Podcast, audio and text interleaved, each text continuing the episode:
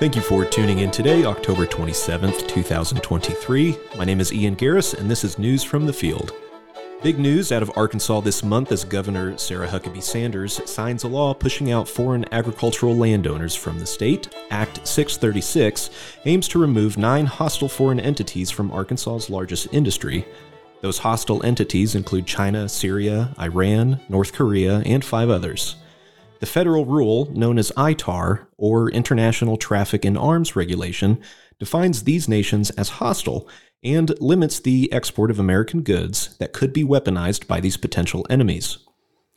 Now, this is very interesting because by barring these nations from owning land in Arkansas, Governor Huckabee Sanders formally recognizes that agricultural land, seeds, genetic research, and other technologies as having the potential to be weaponized against American farms and people. The first target of the Arkansas administration is Syngenta, a Chinese owned agrochemical company, must give up holdings and sell 160 acres in northeast Arkansas. This subsidiary of ChemChina, a Chinese state owned entity, specializes in seed research and is named by the Department of Defense as posing a clear threat to the American people. Huckabee Sanders announced the measure in a press briefing on October 17th, stating that seeds are technology and made profound accusations regarding the systematic theft of American technology by Chinese citizens working in Arkansas. The story has made many waves as Americans have been decrying foreign land ownership for years, and these accusations by the governor's office have come as a relief to some. Legal proceedings will likely take a few years, but we will watch and report any updates along the way and hope that more leaders will follow suit to protect American interests and agricultural industries. Continuing with global agricultural politics and the weaponization of food, we turn to the Middle East. As you all know, Hamas, an Islamic terror group in Palestine, carried out an attack on the secular state of Israel last week, resulting in the death of up to 1,400 people, mostly civilians.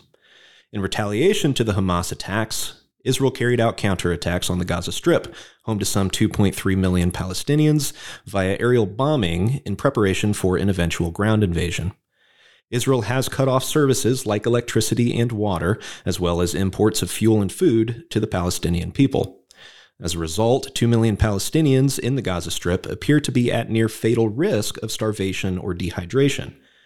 While the UN Blue Helmets are permitted to provide humanitarian aid, on average, only 20 trucks arrive in the Gaza Strip daily. That's 20 aid trucks for 2 million people.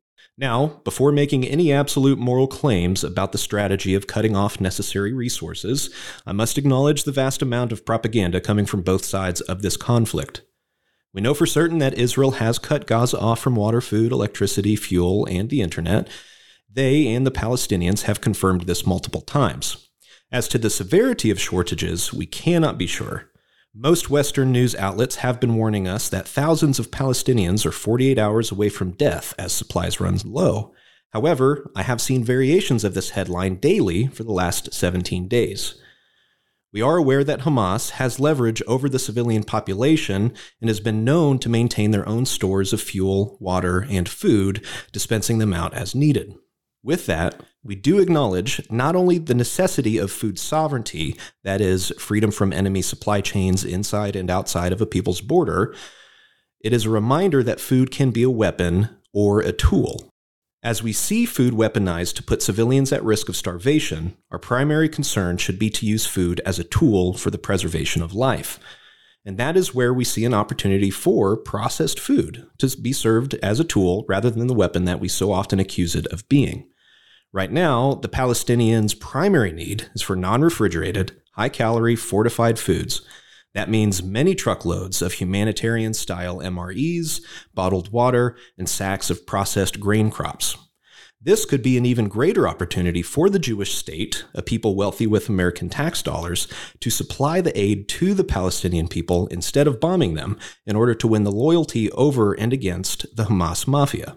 Regarding this conflict, we of course ask the Lord for peace and the preservation of life for all of these civilians, but ultimately we ask Him for the repentance and the salvation of both of these peoples, Jews and Palestinians alike. For the final segment, let's consider some much lighter news from the state of South Carolina. Ed Currie, the owner of Puckerbutt Pepper Company, is the madman behind the Carolina Reaper pepper, which has held the world record for the world's hottest pepper for the last 10 years. Well, that all changed a few months ago when that same man broke his own record with his new creation, Pepper X, now recognized as the world's hottest pepper, clocking in a terrifying 2.69 million Scoville heat units. Compare that to the 5,000 Scovilles a jalapeno contains. Currie described his experience eating the pepper for the first time as one of having great flavor, paired with immense nose, mouth, and throat pain for approximately three and a half hours, followed by another two hours of intense abdominal pain caused by the pepper's chemical compounds making their way through his stomach lining into soft muscle tissue, causing cramps. Well, goodness, we have to ask is this part of our Dominion effort? Well, I certainly wouldn't say it contributes much in the way of human flourishing. Currie does express real joy about his accomplishment. Despite his wife dubbing him, quote, the world's biggest idiot, unquote, there is much to note about how many years he's put into this and all the toil Mr. Currie has exerted to create this new variety of plant. But I cannot help but to wonder if the Lord won't purge that plant with a holy cleansing fire one day. But let me end this program by encouraging you. 2 Corinthians 9:10 says, he who supplies seed to the sower and bread for food will supply and multiply your seed for sowing and increase the harvest of your righteousness. May the Lord bless you in your stewardship of land and animal. Thank you for listening, and if you enjoy this content, please look forward to our forthcoming podcast, The Men Who Stare at Cows, in which I sit down with two dear brothers and discuss agriculture and how we do it to the glory of God and for the love of neighbor. Check in again next week for more news from the field.